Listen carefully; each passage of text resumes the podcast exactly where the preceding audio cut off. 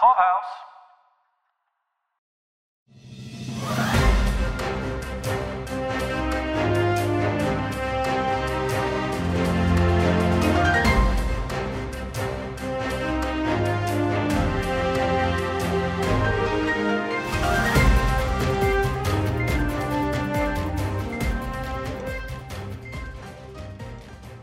Welcome to the Pop Culture Review Podcast. This is Caroline. This is Paul. And this is Mike. Tonight we're looking back at the week that was for the week of February 12th to the 18th of 2023. You guys, it was Super Bowl week. Were you all jazzed? I didn't watch a stitch of it, actually. And Oh, that's like the first in years that I didn't watch any little bit of it. That's so crazy. Well, I was totally drawn in by the whole Kelce brothers, Mama Kelce and all of her Chiefs slash Eagles ensembles. Yeah, I thought it was awesome. What'd you think, Mike? Were you? Do, I, I mean, first of all, are you a big football fan? Do you watch all the time? Big fan of the Giants. If the Giants aren't playing, I don't really care that much. Except for, so this year, I don't like the Eagles. I don't like the Cowboys. They are the two main rivals to the Giants in the Eastern Division. And so I root for anyone other than those teams. so I was actively repping the Chiefs and, and rooting for the Chiefs this week. Plus, Patrick Mahomes, who is the uh, Chiefs quarterback, is a big Mets fan, and I am a big New York Mets fan, who I do actively watch all the time. Yeah, I was firmly in the Chiefs corner. I was very happy about their win. Uh, Like other people, like all pop culture enthusiasts, I'm watching the Super Bowl mainly for the commercials. Yeah, there were some good ones this year. I I'm a super soft heart, so you know I'm gonna love the ones where there was like a montage of kids being so sweet and hugging on each other and everything, and the good natured, be kind to one another message. Loved. I also loved the Dunkin' ad with Ben Affleck and Jennifer Lopez. That was funny. I thought it was silly and cute to see him like that. I think Jennifer makes that commercial. Ben She Ben doing did. Donuts looks like I mean honestly based on pictures of Ben Affleck, really he's just trying to get the discount by working at Dunkin' Donuts. Right. So it's J Lo who actually makes that commercial really funny. Is this where you go every day? Oh, she like pulls up in the drive-through and she's like, "Is this where you go when you say you go to work?" Like it's like it's funny because she's like, "What are you What are you doing in there?" Like it was cute. It was funny. I give him credit for that one, It- and it stuck in my brain. So that's hard to do with these commercials. there were a couple of great ones, uh, like you said, but there are a couple of stinkers though too. I, so that he gets us the Jesus campaign that everyone is obsessed with talking about. They had one of my favorites also was the little babies, right? Like uh, love like a child, I think was the kind of name of it. And it was pictures of cute babies hugging each other and being sweet. They also ran another commercial called Love Your Enemies. This one did not sit well for me. It was just images of our worst moments of the last few years. And People screaming at each other. It was it Yeah, was just still and not- photos of not literally nice to the- relive. the worst American humanity moments of the last few years. I don't think we need to be reminded of that. I don't know that a Super Bowl and, and the point is, see all these bad things, rise above it and love your neighbors. But that is not what you're getting from from that commercial. It's too soon for those images. Like, I don't want to see that. I don't want to see people screaming in each other's faces. Like, no, no, no, no. That it's it's, it's not the right time. Another stinker for me was the Binky Dad. This was a Kia car commercial. Uh, dad, dad drives all over God's green earth. Jesus gets us uh, to retrieve his father to tr- retrieve his baby's Binky, and he finally gets back, and everyone is applauding him, and he's this hero for doing a basic job of a parent, and it's the wrong Binky, so he has to go back and do it all over again. I hate this bullshit. Why are we applauding this loser who doesn't know his basic fucking child's basic color choice on his binky? My lord, you should know your kid's preferred binky. What are you doing? Get It off their ass and be a fucking father. Well, Fuck. it seems out of step with the times. Like it seems like those types of jokes of like, oh, dads don't know how to change a diaper. Dads don't know, like you know, the pacifier or whatever. Like, come on, like that. That feel that feels antiquated. Like He didn't even smack his child when it cried. Whoa. Hey, I mean, what are we doing? This is 2023. Why are we celebrating m- mediocrity? Jesus, it dri- drove me crazy. It bothered me. That commercial stayed with me in the most negative way. It's literally been bothering me for a week now, which maybe I have too much time on my hands, which is not true, but it's really been bothering me. The antiquated stereotypes. It feels like something right out of like the late 80s that you would get. I don't know. It drove me, it drove me crazy. How many times do you suppose Bryan Cranston and Aaron Paul have been pitched a Breaking Bad reunion commercial? Yeah. And why do you suppose they picked some chip I've never heard of? To Well, popcorners are delicious. I'm actually a big fan of popcorners. Uh, they are light. Uh, they come in very delicious flavors. You can eat like a whole bag and not feel bad about yourself. I mean, you probably should feel bad about yourself, but you don't. Popcorners, if you want to sponsor us, feel free, reach out. It's even though because we're covering Your Honor, where Cranston this season is sporting just epic beards, so it was really startling seeing him in like the shaved head Walter White uh, like callback. I, I- I think that actually made me like the commercial more. I love Breaking Bad. I love these two together. I was super happy for the nostalgia kick to see them back. I didn't care what the product was, truly. If you check out Cranston's uh, Instagram, you can find uh, the makeup process to get him back into Walter White mode and putting on like the bald cap and blending it all in and pretty cool because he, he had post both he and Aaron Paul had posted the commercial a few days before the Super Bowl, so you could check it then. How do you guys feel about them releasing all of the commercials before the Super Bowl? You could basically watch the entirety of every Super Bowl commercial d- days, if not weeks, before the actual Super Bowl airs. For me, because I enjoy the commercials so much and that's what I'm watching for, I don't want to like unwrap the package before my birthday. And so I feel like, I don't know, I don't really need to see those in advance. I appreciate that they replay them a lot, quite a bit afterwards.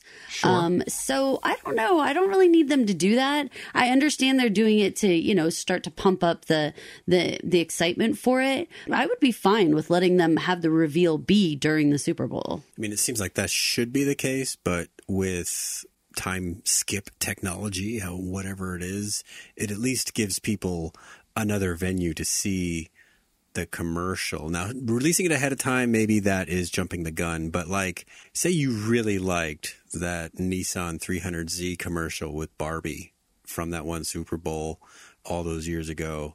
You never got to see it again. They played it during the Super Bowl and like that was it, except for later, much later when they said, remember, these are the best commercials of all time. And they show that one as one of them.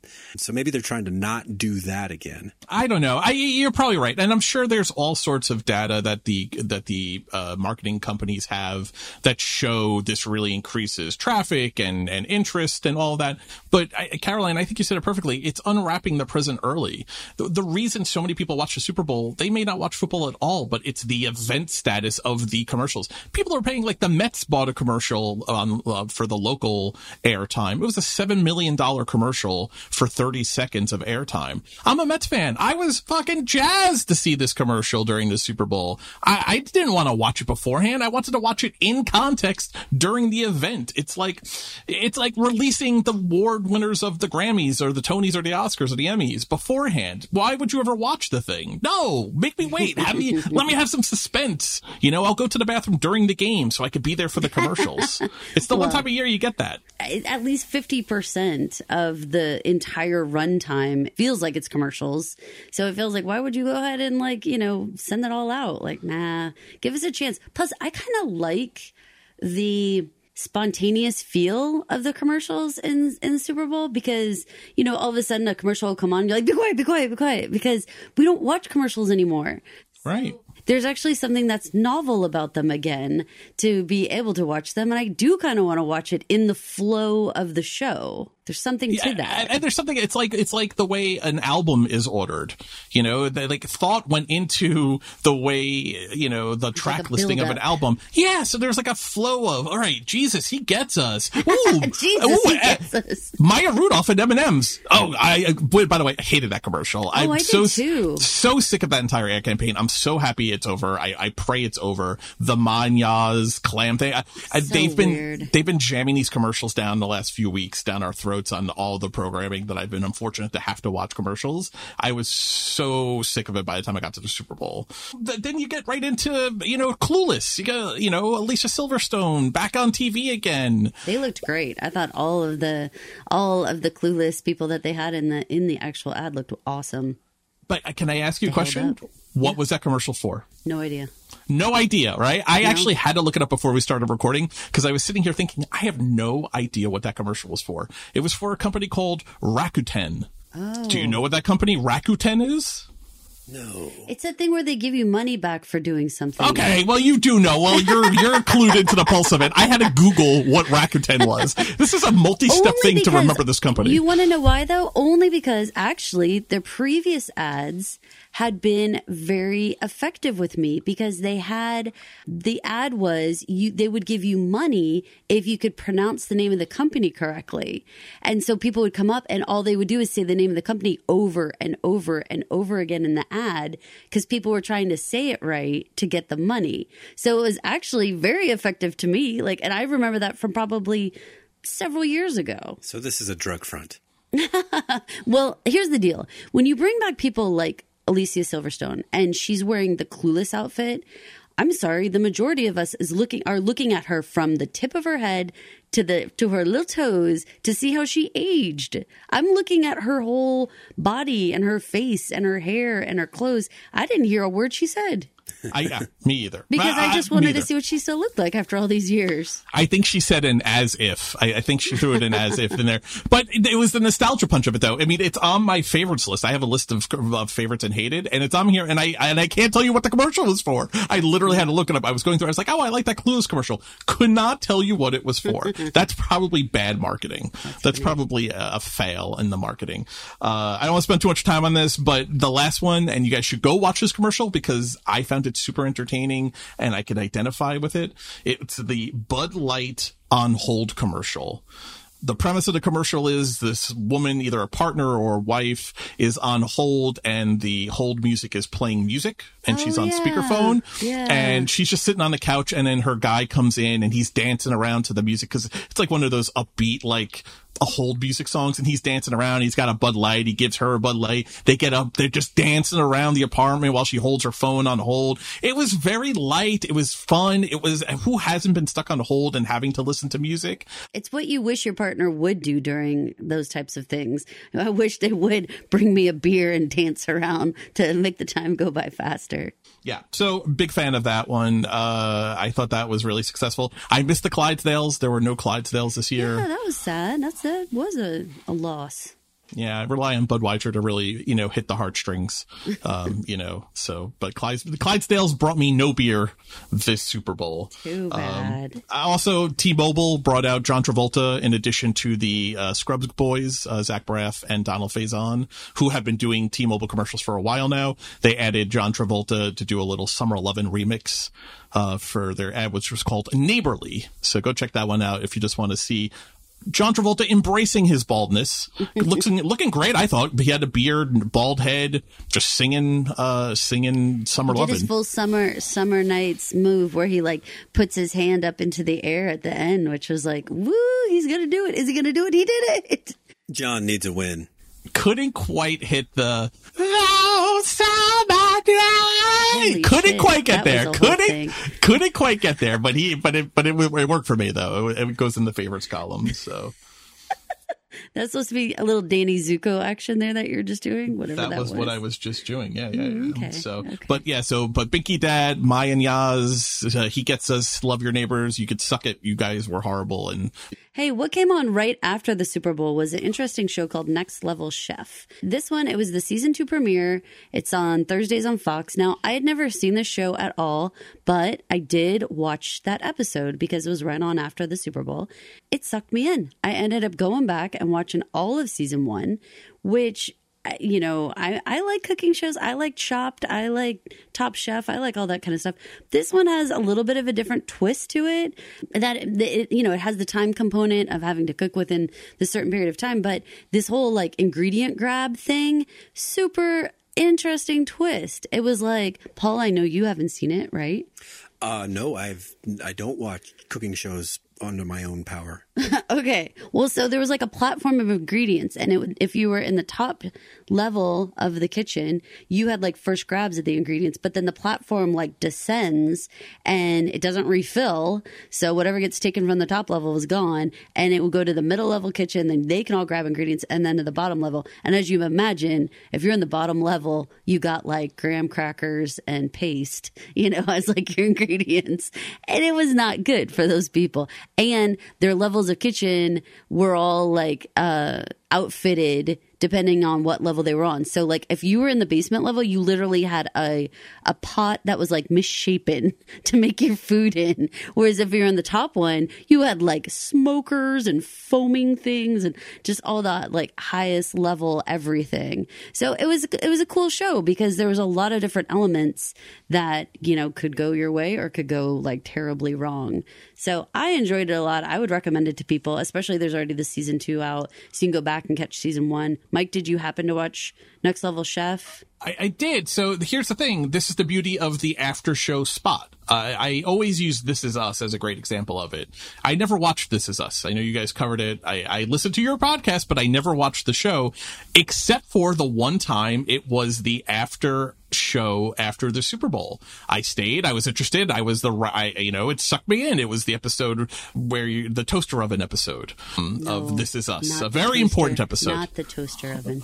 What is it? Was it the crock pot? It was The the, crock crock pot. It was the We're crock pot episode it's, of it's This Is a Us. very important. You're talking to Yeah. two This Is Us watchers. You, the crock pot, like we'll never use a crock pot again. yeah, exactly. So I was like, oh, I get why people watch the show, but so it's an important time slot to get that after. And Next Level Chef is a great example of it. This is the season two premiere. I had no idea there was a season one of the show, and I love Gordon Ramsay. I I was a Hell's Kitchen devotee from day one. I beg, I dreamed that he calls me a fucking donkey one day. I I want it. I want it want so to bad. put the, put the bread on the sides of your ears and say, "What are you? Say it." You're an idiot sandwich. That's what you're supposed to say. I'm an Oh. idiot sandwich. I love it. I mean, uh, uh, Kitchen Nightmare. God, the amount of places he's done in New York, uh, just it, it tickles me. I I love Gordon Ramsay, and I didn't even know this show existed. So this is a season two premiere. What? Yeah, no, you got to go back and watch season one. I love the premise of it. I like cooking shows. I like com- competitive cooking shows. I if don't you're a like. Chopped watcher, then you'll definitely recognize one of the other judges, Richard Blais, who is on, and he was like a contestant on Chopped for many, many different seasons, different there for different reasons. But now he's one of the judges, and uh, it was nice to see his face back and funny to like see him being in that mentor role. The coolest part of the prize, Paul, since you didn't watch, they would end up the winner got a year's mentorship from all three judges. That is like amazing. Plus, like two and two hundred fifty thousand dollars. yeah, Yeah. but but bigger than anything. I mean, their their careers were going to be guided. And what was the other interesting factor about this one was no, Mike. I know you do watch cooking shows. You and I are very accustomed to having professional chefs versus home chefs. Super common. We see that all the time. Some grandma or somebody who's just like you know wows their neighbors every week with amazing food. But this one had social media chefs, which are essentially like the TikTok people who like combine ingredients and make things for just these little, you know, 30 second video kind of things. That was a fascinating element because some of those people had no idea what ingredients were outside of say a grocery store, right? Like they've only seen ginger like maybe in a jar or something, right? So like when a root just comes up on the thing, they're like, "What is this?" Because they're not they're neither home chefs nor pro chefs, so they're just really freaking winging it. They they were holding their own though. It was fascinating. I think another distinction of the show is the judges, Gordon, Blais, and the other judge whose name I'm blanking on, unfortunately, Arrington. Her last name was Arrington. They give a lot of assistance to the chefs, like a lot. Normally, you see these contest these contests, and uh, home cook, social media chef, or professional chef, you're on your own to figure it out. Maybe another contestant on the show will help you.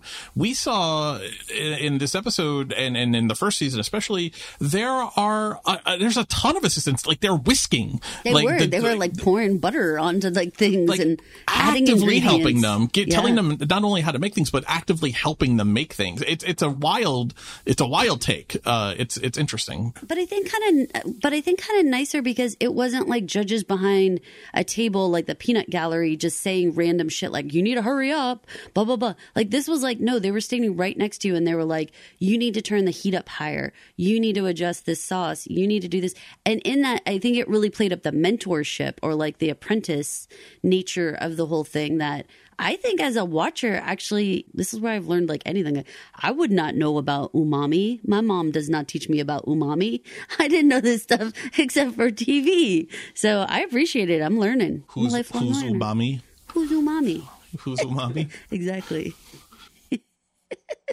Another show premiered this week. Actually, I watched it because Tom wanted to watch it. Animal Control, the new Joel McHale comedy, Oh, premiered this week. Oh, the big breath. Okay. So, so I, I've said before uh, on my this podcast and otherwise. I don't like sitcom. It's not that I don't like them. I no longer have the patience for for sitcoms. That being said, this was fine. If you like Joel McHale, this is the show for you. It's Joel McHale doing Joel McHale things. Maybe even a little more mailed in than he usually is. But if you like Joel McHale, you're going to like this show. If you like workplace comedies, you're probably going to like this show. If you like seeing animals, and this is where my son's interest comes in, you're gonna like this show. The first episode featured ostriches, a weasel, some hijinks, a house almost gets burned down trying to capture a weasel in the net. Yeah, it's hijinksy. It's there's a there's a guy on it who looks like he's trying to be a young uh, Andy Samberg. It's it's gonna feel very familiar to you, workplace comedy wise. Sounds like Abbott Elementary, but with animals But worse. instead of children. Uh, it's Abbott Elementary, but not nearly as funny, and with Joel McHale. So, yeah, I, I, very much. As a teacher, I feel like they nailed it. Yeah, and you know, maybe they're nailing the animal control world, and I'm just out of touch uh, of the of what that world is like, and maybe they are nailing it. but uh, I, I mean, with the I, there was an important discussion of do we record the series going forward, and Tom chose yes, which I knew he was going to because again, animals. But I don't know how much we're actively going to continue watching the show. Uh, I think maybe we'll give it one more to see if it settles in, because you know, first episodes could be rough. You got to usually give. I like to usually give an episode two just to see if it settled in after the pilot. But yeah, I don't know about this one. I don't know. Animal control in Texas is uh, let's see, scraping and uh, like dogs and armadillos off the side of the road, Oh God. and uh, not getting snakes. Like if you call them and there's a snake, Not getting snakes. yeah, they will tell you call a snake guy, There's like a reptile not dude. animal control. Yeah, And if you and if you have like a baby squirrel, also no, you have to call the squirrel people. yeah, it is. There's a baby squirrel I don't- place though. I don't think it's a fun. Oh no, I already told you. If I worked for animal control, I'd do the same thing every day. I come back every day with an empty truck and I'd say, I didn't find any. Right. Every day. No, no roaming dogs, no feral any. cats. I didn't find any that needed controlling. Like in, in Texas, we have good. Uh, we have what the feral hogs that that run around. Yeah. They are not in charge of that apparently. They won't Uh, help you with that. no, so I don't know Well, what it in is. Seattle, in in Seattle Animal Control, apparently that is that they get called when a person dies and there's a dog in the house. Animal Control is called. wow. If there is an illegal ostrich farm, they are called. By the way, that will run you a six hundred dollar ticket in uh, Seattle Animal Control. Apparently, uh, if you have a, if you're running an illegal ostrich farm, check it out. If you like any of those three things that I said, if you're really into workplace comedies, or you're really into Joel McHale, or you're really into animals on TV in in situational Reminds comedies. me that. Remember when Seth MacFarlane was on uh, on SNL several years ago, and he was pitching the he was making fun of the new shows that were coming out, and there was the one that he called Monkey Hospital. Yes. Monkey on the. I don't remember what the show was called, but it was called. He called it Monkey Hospital, and it sounds exactly like what we're talking about. Yeah, it's like that the was spin off to that. That's the one where he did elementary. Everybody kept calling it ele- I get, it was it's elementary, but I, he kept saying it all funky. Or there's one called Go On, but he called it Goon. Goon. He's like, has anyone ever seen Goon? And they're like, it's Go On. He did that great Ryan Lochte bit. Yes, that's funny. That's super funny. Oh man. All right, listen, guys. So while I may not be into animal control, I am big into Architectural Digest and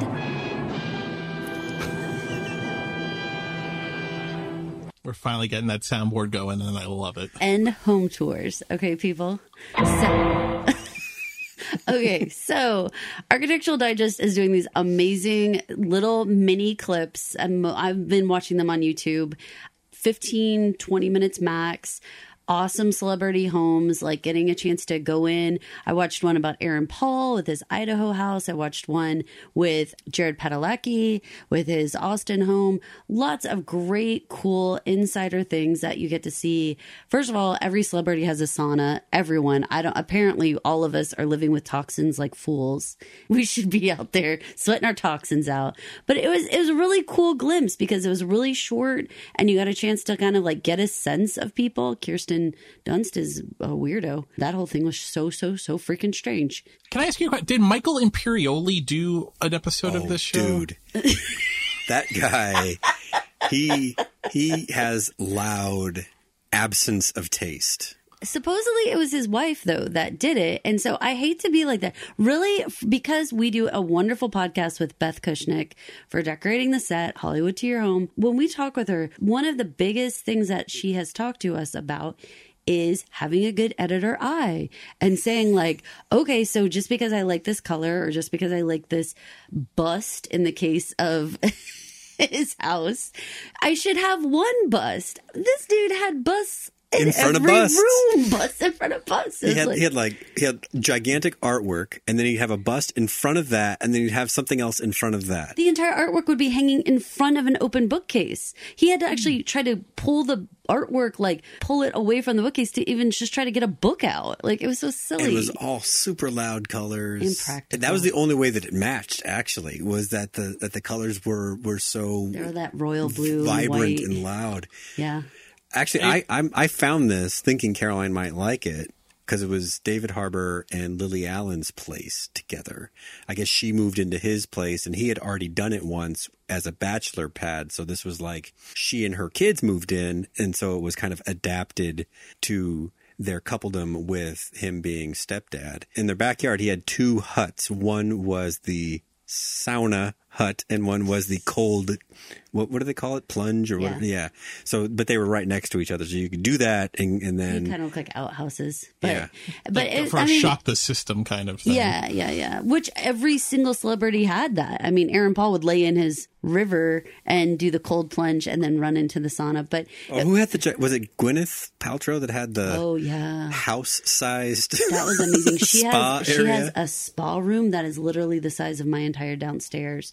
And it's like you just walk in and it's like the entire room is a spa. So there was like a plunge pool and a sauna and a shower. multiple showers just around everything. like a bathhouse. Yeah, I mean, I would say it was like aspirational for for some of us, and then also just kind of you know sexy decorating porn. Like I'm just like I love the organization some people had, or I loved the various choices that they made. Especially, my God, the amount of them that looked like they practically lived in a resort was like wow, like Some were remarkable. like some were like I spend the money I earn on this, and I want it to be perfect. And Other people Mm-hmm. are like, uh, "Do you remember uh, Meet the Parents when when uh, the the ex boyfriend is like, these are reclaimed timbers from a seaman's chapel off the coast of Nantucket? Remember that yeah, bit? Owen Your Wilson. yeah. Owen Wilson is so good. It's pretty spot on. And- and- I'm like right there with it. And that but that is how some of these people sound. I think Gwyneth Paltrow's house or Mandy Moore's house was like the, like the same thing. It's all reclaimed. Everything's really. Well, I didn't buy Oh, anything same with new. Aaron Paul. Aaron Paul was the funniest thing of that whole thing was the sauna was made from a tree that they drug from the bottom of a lake just to Yeah. prove to us they didn't cut any trees down. Which I was like, okay, I like applaud your It wasn't know like three barns like sewn Yes, together, from moved. Wisconsin that they moved from Wisconsin to Idaho. Yeah, I mean it was wild, but again, cool like It was an awesome place. things that people don't think about and it was just i don't know i think it's really fun for like 15 minutes if you just if you're getting ready in the morning you're sick of watching like the today show you don't want to see you know whatever the football scores from last night or what the weather is or whatever crap you don't want to see that turn on this for 15 minutes while you're putting your shoes on brushing your hair whatever is one of those things where it just made me be like rad like that house was so cool or boy that person's a fucking freak and like their their style is so wild compared to my own yeah, like I turned This all on. treks. Yeah. Uh, this all this all treks because I'm listening to a comedy podcast this week. A completely non sequitur. Someone made a comment of it's like a tour through Michael Imperioli's tactless mishmash of decorated home. It was like a real rag, and it was so out of left field. I was like, how would they know? But it was. But now I understand. God. Uh, and now I understand, and I, I I found it funny without the context of it, but now it makes it sound even funnier. Okay, well Um, that's yeah. amazing, and I love Yeah. that. There was also a pretty universal aspect of if it was a couple that the husband would speak over the wife all the time. Oh, that's not a great look. Were they all binky dads? Was, it, was this what that was? Some of the wives were like like David Harbour and Lily Allen. They're they're equally famous in some ways. Maybe David Harbour's a little more famous these days, but I mean she's not unfamous. Or John Stamos and his wife. His wife is also an actress, but much much much younger than he is. She was like 12. What was the cool thing about their place? They had a Disneyland D, right? They had the entire Disneyland sign, but he only put up the D, he had the rest in storage. Oh, but it Oh, was a that's, uh, 19 that's subliminal. He it only was puts a up the D. 19 foot tall D in his backyard with the, you know, uh, Snow White and the Seven Dwarfs Runaway Mine Car Disney ride. He has Grumpy's car, like it's just in his backyard. So it's like one of the roller coaster ride cars, and like they were just sitting in it, chitting chatting with the AD like cameraman. But yeah, and like Elvis's jumpsuit and like loads of other. They had a Can Can Girl from Small World. They had all this stuff in their house. It was wild, but cool. Like that's stuff you don't see. Best couple though, Robert Downey Jr. and his wife. They live in a windmill. And it is completely unassuming, mm-hmm. and except for the And fact they live in a windmill, you wouldn't know that this is Iron Man. You know, it, it, it was cool. How very Doctor Dolittle of him. Yeah, mean, and it, but it, yeah, and it had like really neat aspects to it. It kind of had lighthouse type features. So if you imagine like that spiral sp- staircase that you would expect in like a lighthouse, it had like that kind of stuff with like little room like for her office and stuff that was upstairs. It was cool. It was cool. they had a junk room, and they were like, "Don't Oh, look." they were so funny. They opened the door to the junk room though. That was piled high with just like obviously shit that didn't work with like what they were trying to make the rest of the house look like. So that but but cool of them for showing that. They were the most like down to earth like Oh, people yeah. I'd like to have dinner with. They seemed super nice and relaxed. Like they were not there to wow AD. Like other people were like they had spit polished their buttholes for this, you know, and Right. this was like Robert Downey Jr. was like, "Take me as I am, baby. Like this is it." But And- he had like a what is it, like a, a zombie yard art or oh, something. oh yes, they had. Okay, do you know this is so funny? Do you know how they have those specifically, Mike? You've seen this up north, where it's usually a Canadian goose, plastic Canadian goose out front, but the wings when the wind blow makes it look like they're flapping. You've yeah, seen yeah, these? they like spin around. Sure, sure, Yeah. yeah. Imagine though if that was a zombie and the arms were going as if it was coming for you. That was their little silly yard art. And it was just a dinky little thing. Like it was silly, but they were like laughing about it. Like they didn't like put it away and be like, oh, that's not, you know, sophisticated enough for Architectural Digest. They were like, this is our zombie. like, This is who we funny. are. Yeah. You asked to be us to be on this show, and this is what you're getting. It getting. was great. So- It was cool. It was cute. So I definitely recommend you guys go check it out. There's there's so many different people from you know like the highest end people you could think of down to like very relatable homes that were like you could have bought that home yourself. Let's switch topics here because I'm pretty clued in on names of shows that are on TV, streaming or otherwise. Even if I don't watch them, I, I pride myself on on staying up to date on what's on. There's something on our list here that I have never heard of called The Murdaugh Murders. Who's watching this show? And you need to Everyone tell me in about America. it. Everyone is watching. we were literally watching parts of it at the gym today. Oh man, Yeah. Mike. How have I not heard about this show? It's on. Uh, this is a Netflix it's show, not a yeah. show. The man's on trial currently for killing oh, his Oh, okay. wife. And there are shows. son. That's why I don't know about it. Yeah, This is so not it's not my cup of tea. It's not a show like it's not like is it going to get a season two kind of show. It's But not a show like There is that. there's a three part HBO Max documentary. That- that's the one we watched. There's one on Hulu and there's one on Netflix coming out this week, and this is happening right now. Oh, this is like a lot. Like they're almost You like can turn on it. you can turn on YouTube TV and watch today's trial. um, highlights from Yeah. the trial today. The prosecution closed today. Yeah. this is happening right now, but Well, they've now already I feel got the silly pre- and clue checked out that I don't know about it's it. okay. It's totally cool. But the documentaries are already ready. Is the crazy thing. yeah, and the trial's still actively going on, and like Right. these documentaries are like done. Like the three part HBO Max one is like done and out. So listen, this is a crazy, crazy story. You guys go. The, it's only a three parter. The Murdaugh murders that we watched. I thought they did a great job of laying out everything about this family and what you needed to know for like the background because it really just brought you to the point of the trial. Yeah. Because the trial is actively going on right now and is literally on every station. Like if you are like sitting in a waiting room somewhere, it's on. It's it's on everywhere It's the Casey Anthony, the OJ, the whatever of the moment right now. for sure. And it's and, and it's just such a sketchy situation. This father has so many different motives, but at the same time, the actual like the the wife and the son were shot with two different guns. It's it's all very wild. And of course, the guns have not have not been found. And Imagine, Mike, if the same family, the same family patriarch had, had held the DA position in your county since 1920. Oh my god. well, that's what's going on. So Murdaughs have been the solicitor. They are the law. Mm-hmm.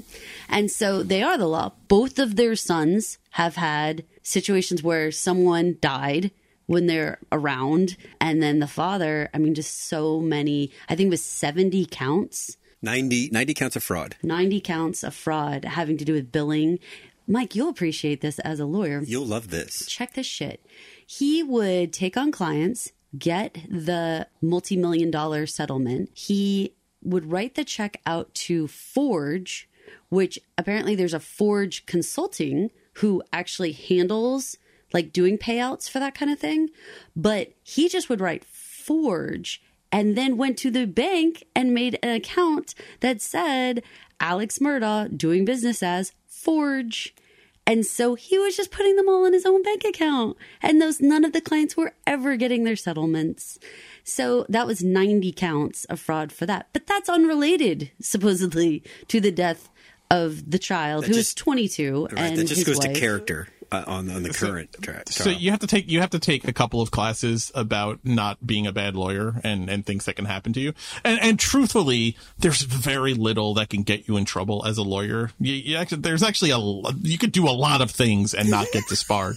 the one thing you can't do, it's literally the one thing you can't do is steal client money. He literally it's paid out, like, really no really one. like the only. I mean, it, it, it's it's a big book of of like model rules of pro- professional practice. Let's see where the this- only thing that'll get you disbarred though will be stealing client money. Let's see where this falls on your on your meter then. The story concocted by HBO Max's documentary team suggests that the Murdaugh family needed money and so they pushed their home their housekeeper down the stairs, cracking her head open and basically killing her right there in some accidental fashion. They get their friend lawyer to represent that lady's sons in the whatever you need to do in order to claim your, your basically it was insurance like money. a right it was like they had a homeowner's insurance policy on their house and like their property for several million dollars it was like four mm-hmm. million or something like that Right. and these this is in south carolina so these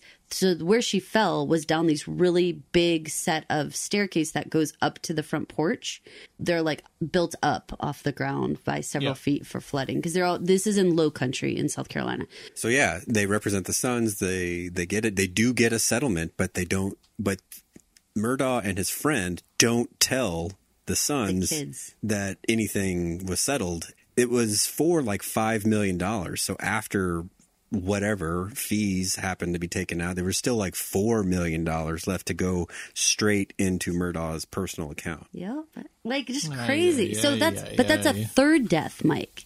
That's not the death with the older boy that he was involved with, or the younger boy who was involved with an, another girl's death. Oh, so many. It's so crazy. And the death of the son and the mom is it's so nuts, and it was so destructively graphic. Like I can't even like the the boy was shot with a shotgun at close range. It shot off everything but just the like from his eyebrows to his chin, like but everything behind that part was gone.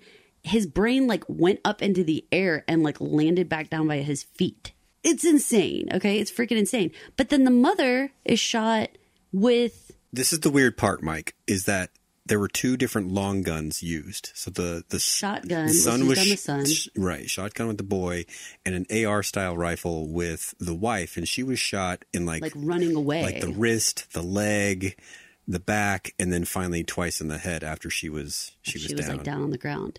Super freaking crazy. But because of the one boy, the boy that got killed, and this Paul is his name, he had been involved in this boating accident where this other teenager died. This girl died. And so there was all these threats revolving around the boating accident from 2019 that like basically there was going to be some sort of justice because no justice was ever served about that. He was that not even nothing happened to him because of that.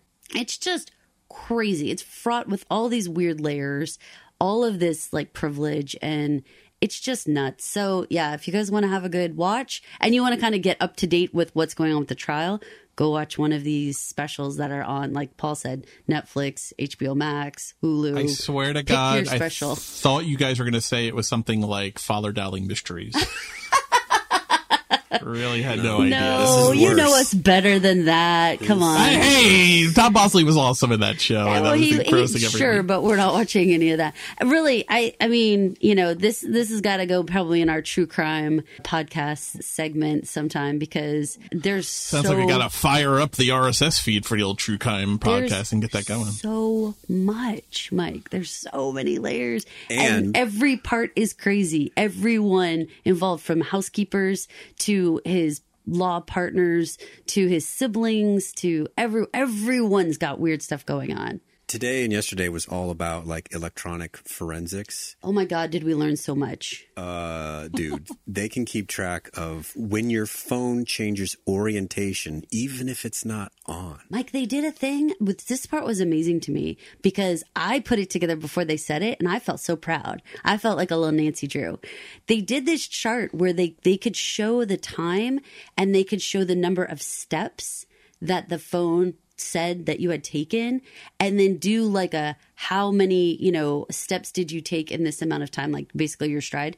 And there was like one point which was right after supposedly the time of death where you could see he took like 700 steps. 700 steps in like eight minutes or something like that. And I was like, he was running. Yeah. He was running at that point. But like, I'm like proud of myself. I'm like, oh, he was running. Yeah. Because he claims he wasn't even at the house at this point. They had like a little spreadsheet where they showed So- like the steps per minute yeah, calculation was given like, the oh my check-ins. God, he was running. and his like, average was like 20 steps, 5 steps, 3 steps, 20 steps, 70 700 steps. steps. Yeah, I was like, oh, um, okay. Yeah, so I felt like I was very much a part of solving the mystery. I was like, he was running.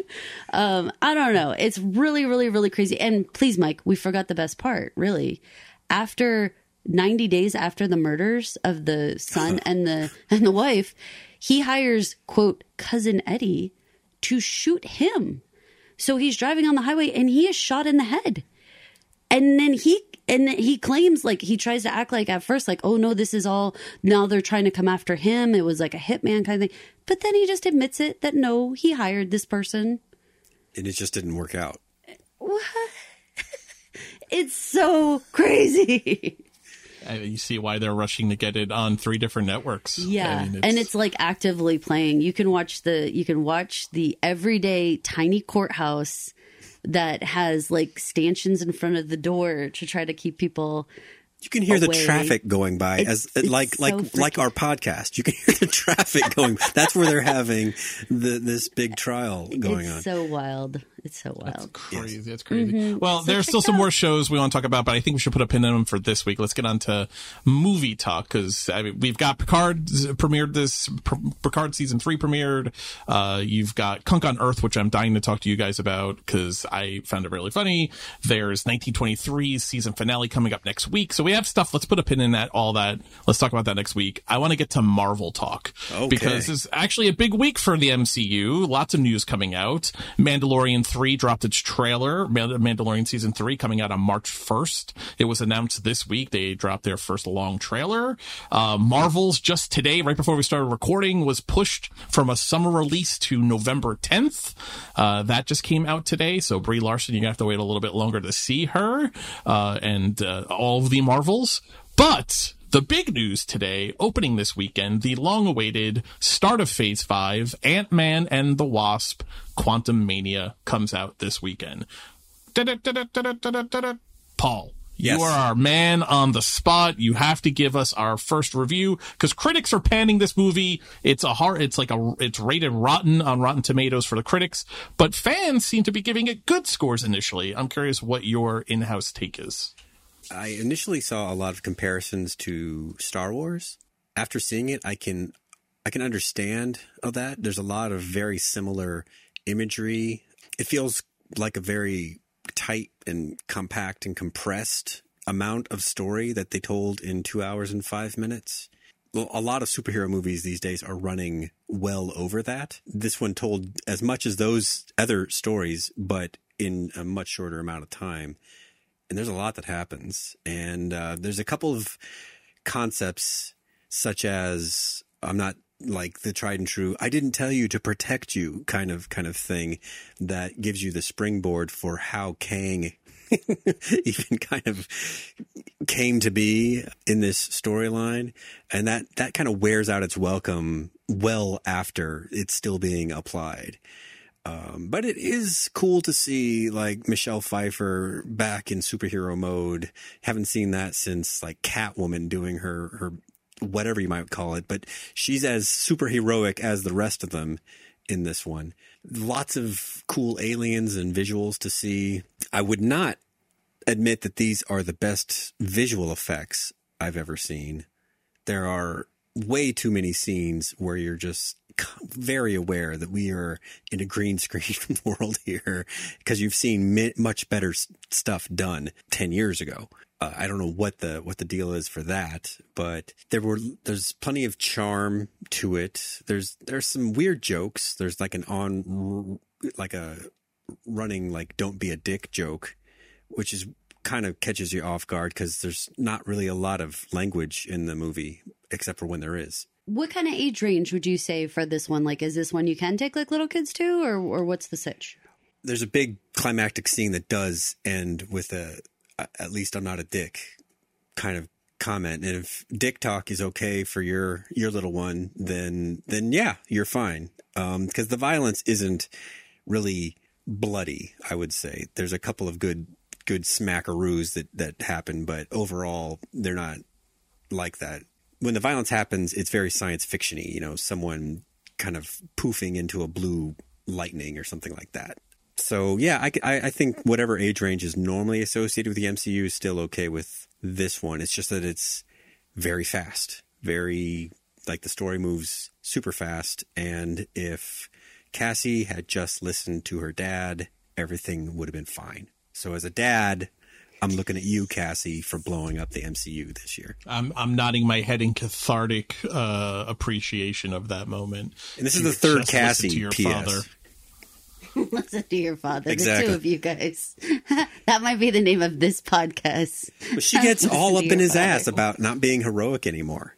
And uh, and he's like, you know, my kid is in my ass. That's I'm horrible. just being a dad here. You know, having your kid in your ass is not comfortable. It's not. And she goes and ruins the world. So uh, off offhand comment that you mentioned. I have to go back to animal control a second. In the pilot, towards the end of the episode, there is an offhand comment made about believing in Santa Claus, which was unnecessary.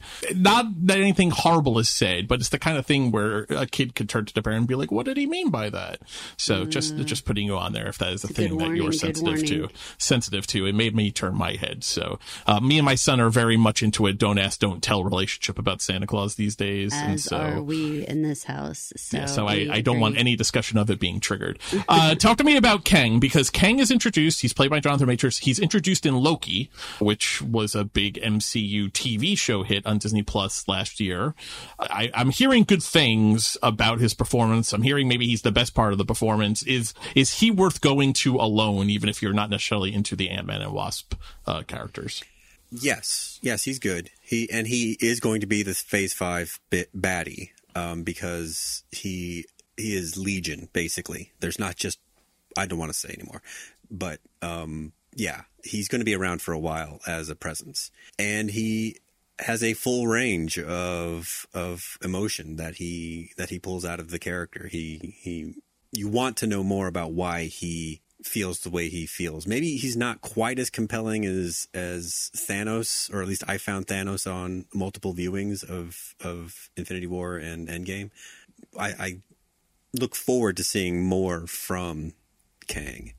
Uh, and so, with that, definitely be advised that there are a mid credit and a post credit seen. Always good to know. I, it's something I have to Google every single time I go to a Marvel movie. How long am I staying for the credits? This one is not an ant playing a goddamn drum set. This is You know what? I, man, that was worth it for me. I, uh, listen, get down with yourself, ants. I love it. Yeah. that no. When you're when you gotta pee and you're like, no man, I just gotta see the thing, and then it's an ant playing a drum set.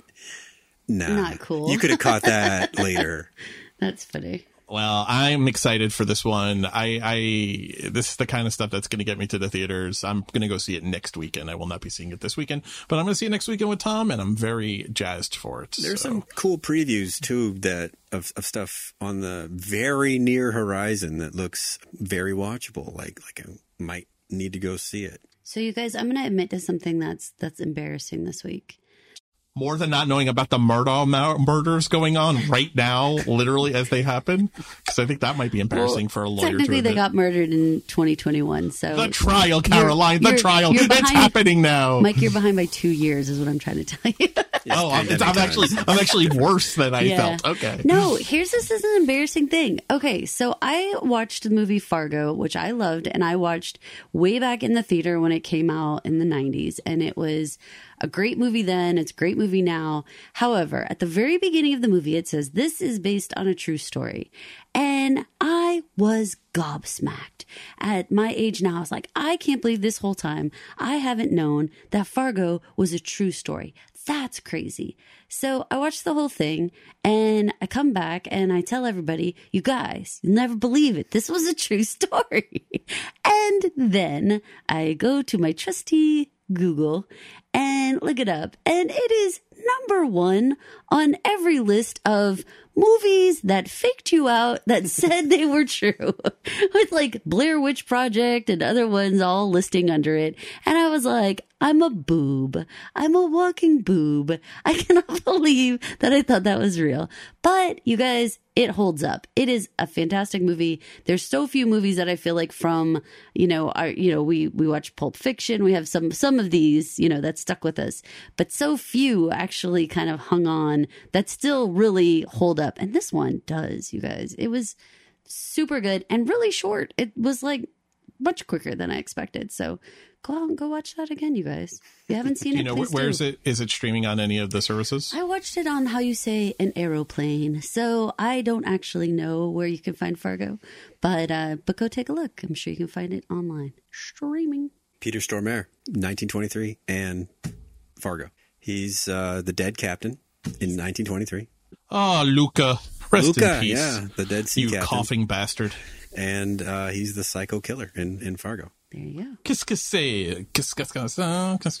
He was the Russian astronaut in Armageddon. He No was- one's gonna give me any shit was about Satan being in embarrassed about Constantine. this true story thing. no, why would we? No one's No. gonna make fun out of me because I thought for sure I was gonna. Be I like, you, continue to you, believe the you. Blair Witch Project was real even after I was told it was fake. I was like, I know they're saying that, but I also think maybe it really was real. Listen so I, I, I- held on to the Blair Witch Project for months, it being real, even after it was debunked that it was I not am an uh, a real audience member footage. who believes you. So if you put it up on the screen at the beginning that says that the names were changed to protect people and this is a true story, I'm gonna listen to you.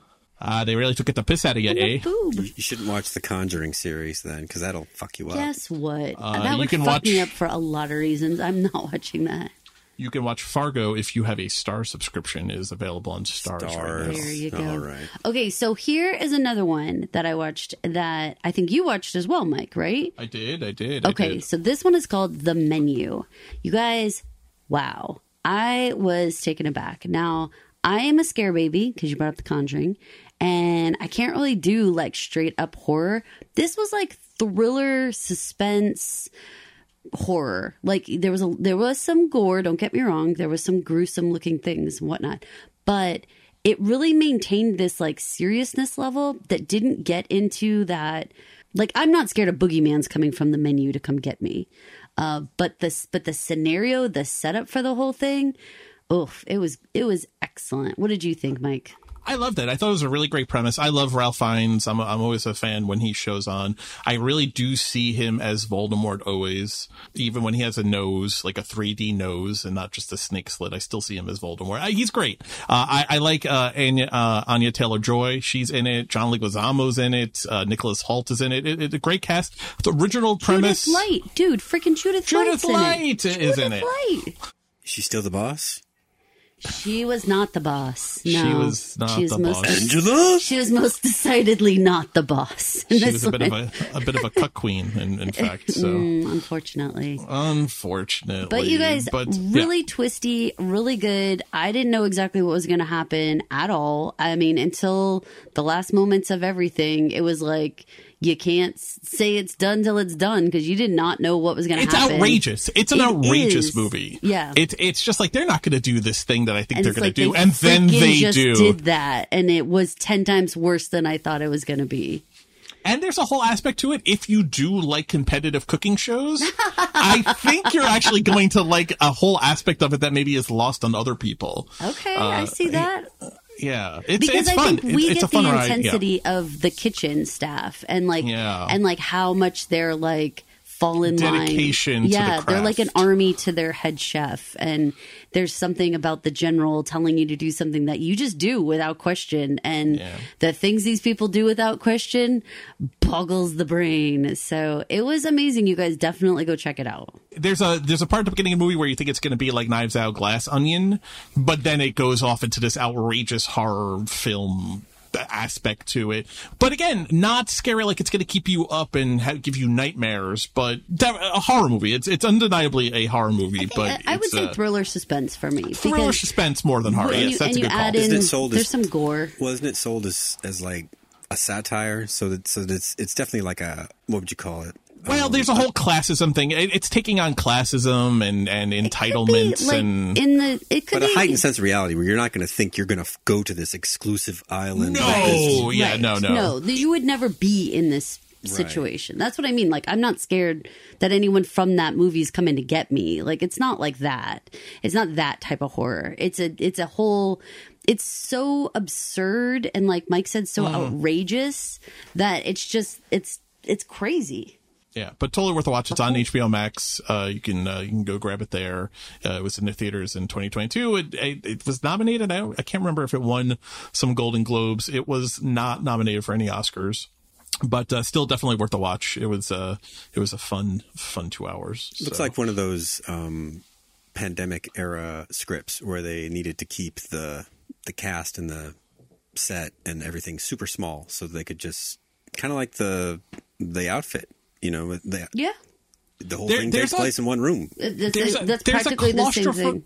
There's a claustrophobic aspect to it in the fact that they do stay literally almost in one room the entire movie. Mm-hmm. Uh, there, there's a little bit of claustrophobia even to it. If if if that's going to be a trigger for you, that's definitely going to heighten the experience. I think. Glass Onion is probably a really good comparison in a lot of ways. Uh, as the, as the you're on this goofy island kind of mystery satire cousin to it, yeah. Mm-hmm. But things that wouldn't happen to you unless you were super rich and got invited to a super exclusive island. Right. right. So- What was the name of that one? I want to say it was like hide and seek or something. What was that one where the girl goes to the dinner party and then she ends up being like the? It was a couple years back. Oh, uh, yes, yes, yes. where they're all going to go like go hunt her or whatever. You know, like this is totally surreal. You're never going to be having these same circumstances, but it's all crazy. Ready or Not. That's what it was. Samara Weaving was great, and I had never seen her before, and she really impressed me in that movie. She's the she's the one invited to the fiance's house, and then they hunt her. But uh, yeah, Ready or Not, uh, actually, a good comparison, uh, except for in a house instead of on an island. But uh, I would go watch that one too. I like that movie. So So this week, you guys, we have an extra special music segment for you. musical guest Billy Joel. nice. I don't know if it's all like that, but okay. so you got a chance to go to the Billy Joel concert at the Garden. Billy Joel has been doing a residency now for several years at the Garden, basically where he plays once a month, unless he's doing some other tour stop somewhere in the world. He basically plays once a month at Madison Square Garden. Uh, I am a huge Billy Joel fan. He is uh, hands down and by far my favorite uh, singer, singer songwriter. Led Zeppelin's my favorite band. Billy Joel is my favorite solo artist. So I was super jazzed to see him. I've seen him a lot, but I haven't seen him in a long time. It's been years and years and years since I've seen him in concert. So it was great to kind of see him again.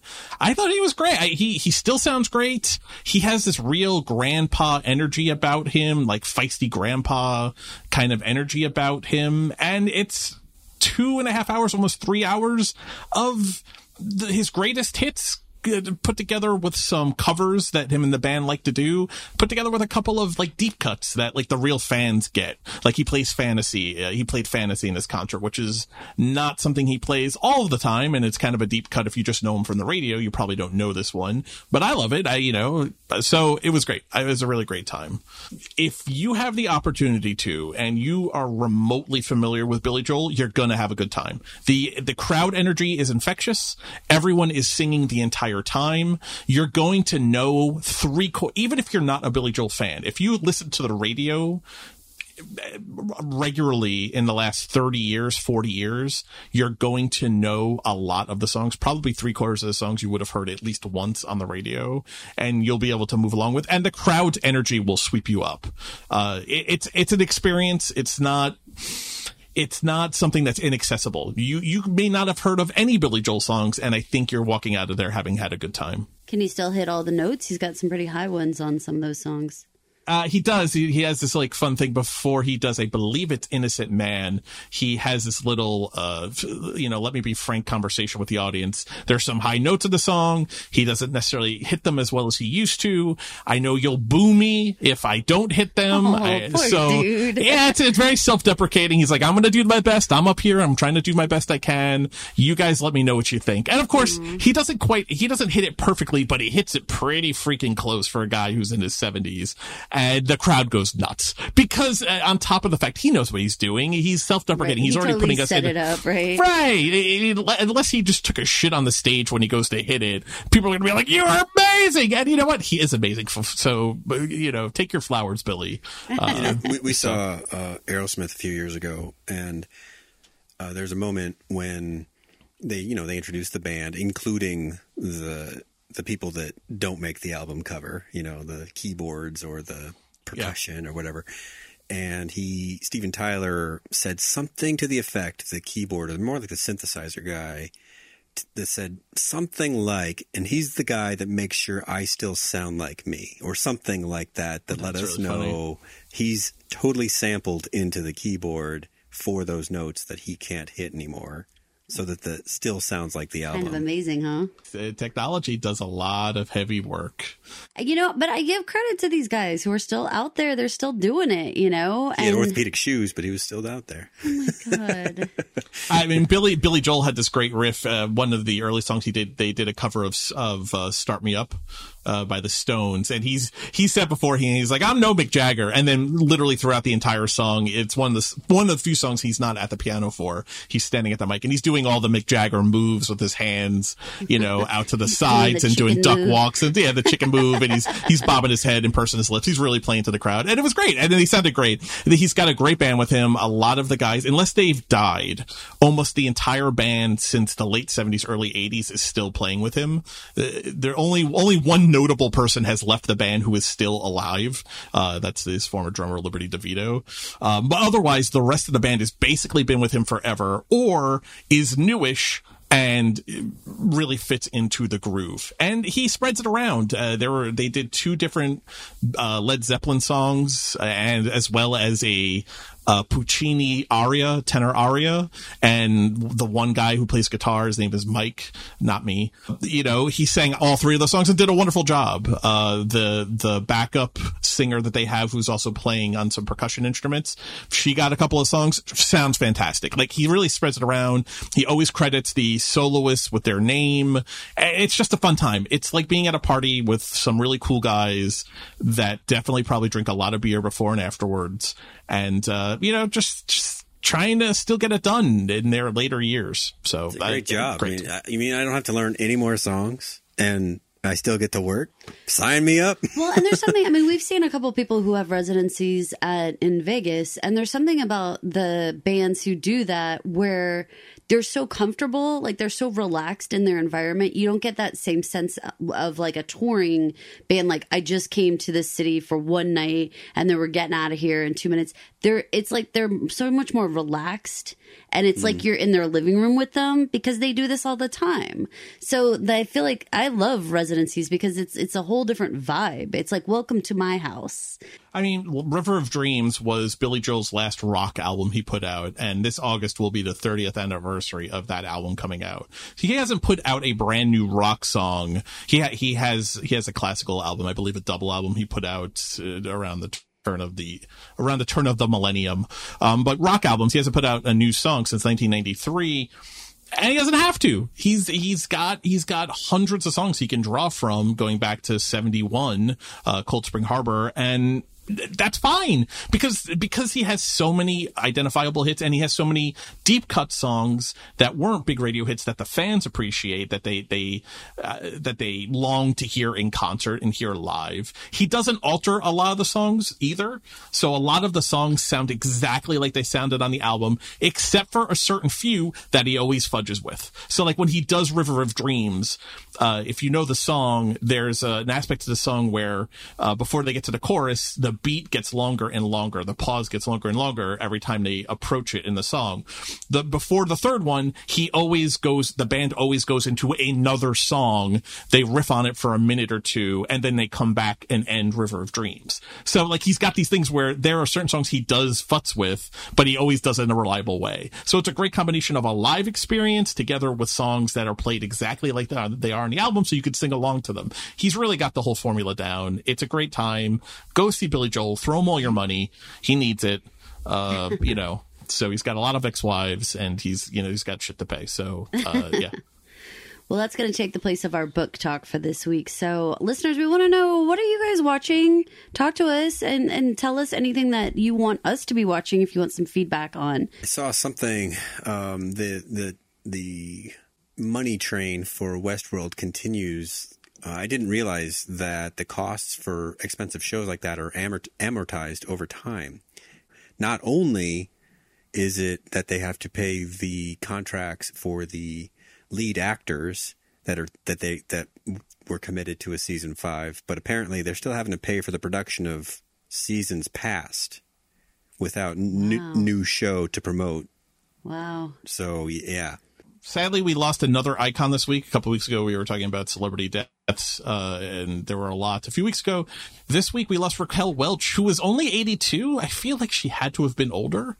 Um, but I mean, a bombshell from a golden era of Hollywood gone. Uh, Paul, you pointed out, I think it was you pointed out that Josh Holloway and J.J. Abrams are having a reunion for a new show. Uh, what do you, what do you know about this show, Duster? I don't know anything about this show except I know that J.J. Abrams has not had any luck since Rise of Skywalker. He's had things get just tossed out, out of development, out of deals. Just nothing is working for J.J. right now. Well, which is crazy because he's got the nine figure deal with Warner Media, which he signed in 2018. And this is going to be the first project that actually comes to fruition from that deal. It's four years old now. He's proposed a bunch of shows, a movie, and it's all been shit canned. And uh, this one is the one that's finally going to go.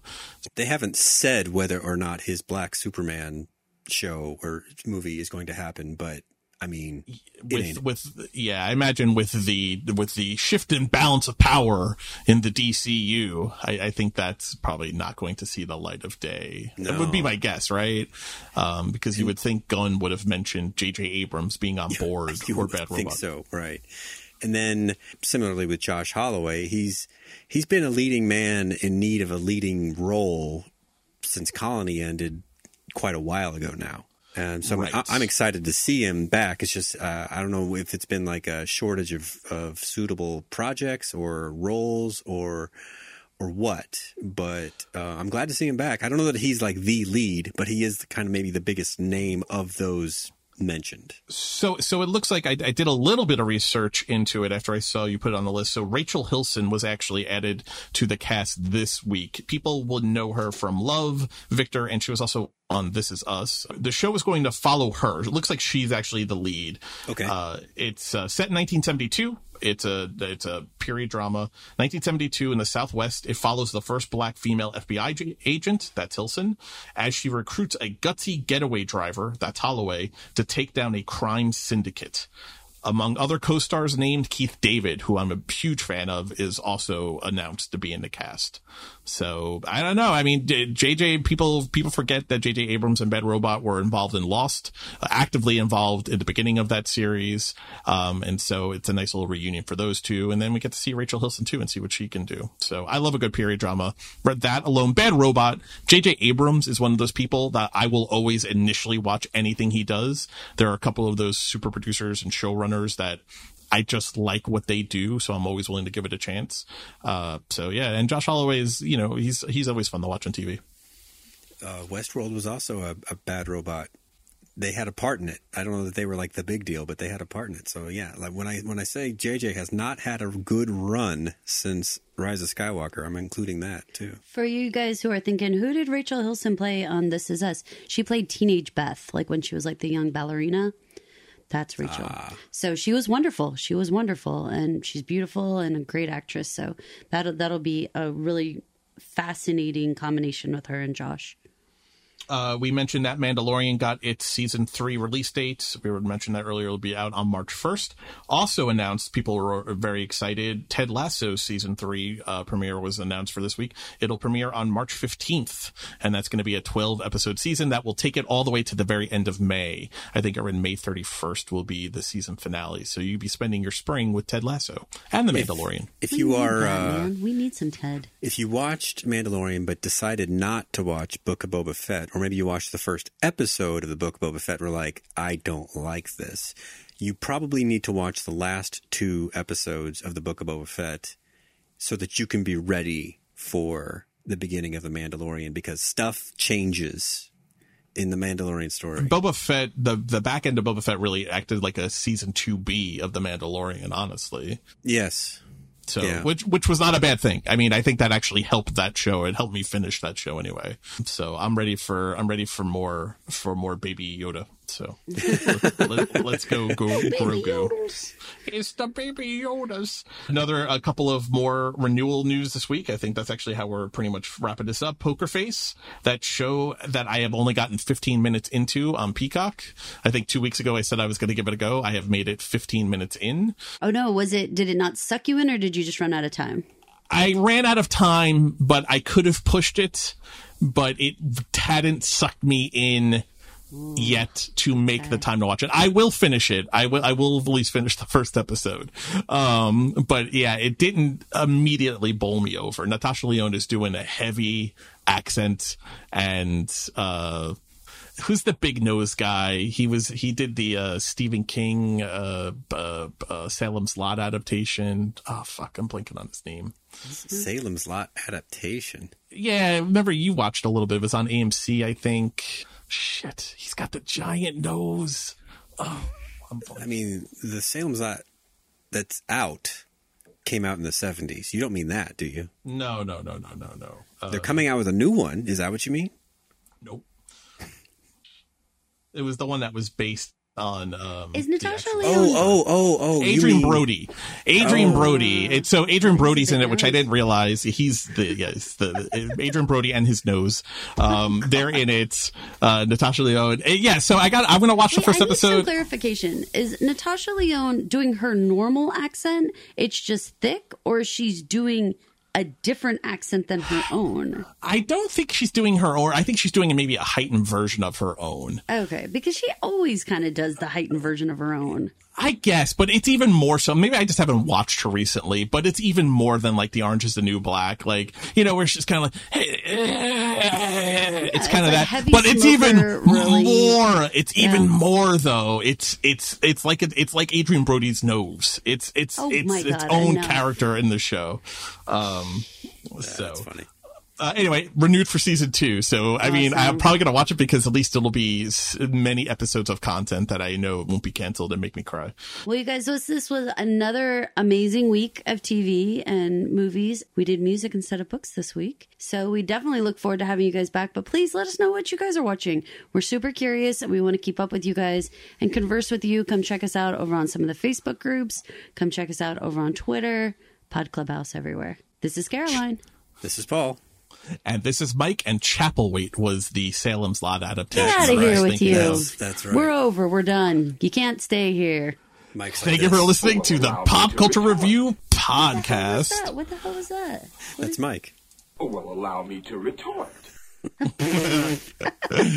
you for listening to the Pop Culture Review podcast. If you wouldn't mind heading over to Apple Podcasts, Spotify Podcasts, or wherever you listen to podcasts and rate, review, and subscribe. While you're there, please leave us a five star review. It helps us not talk about Adrien Brody's nose, uh, because I don't want to do that anymore. That makes me sad.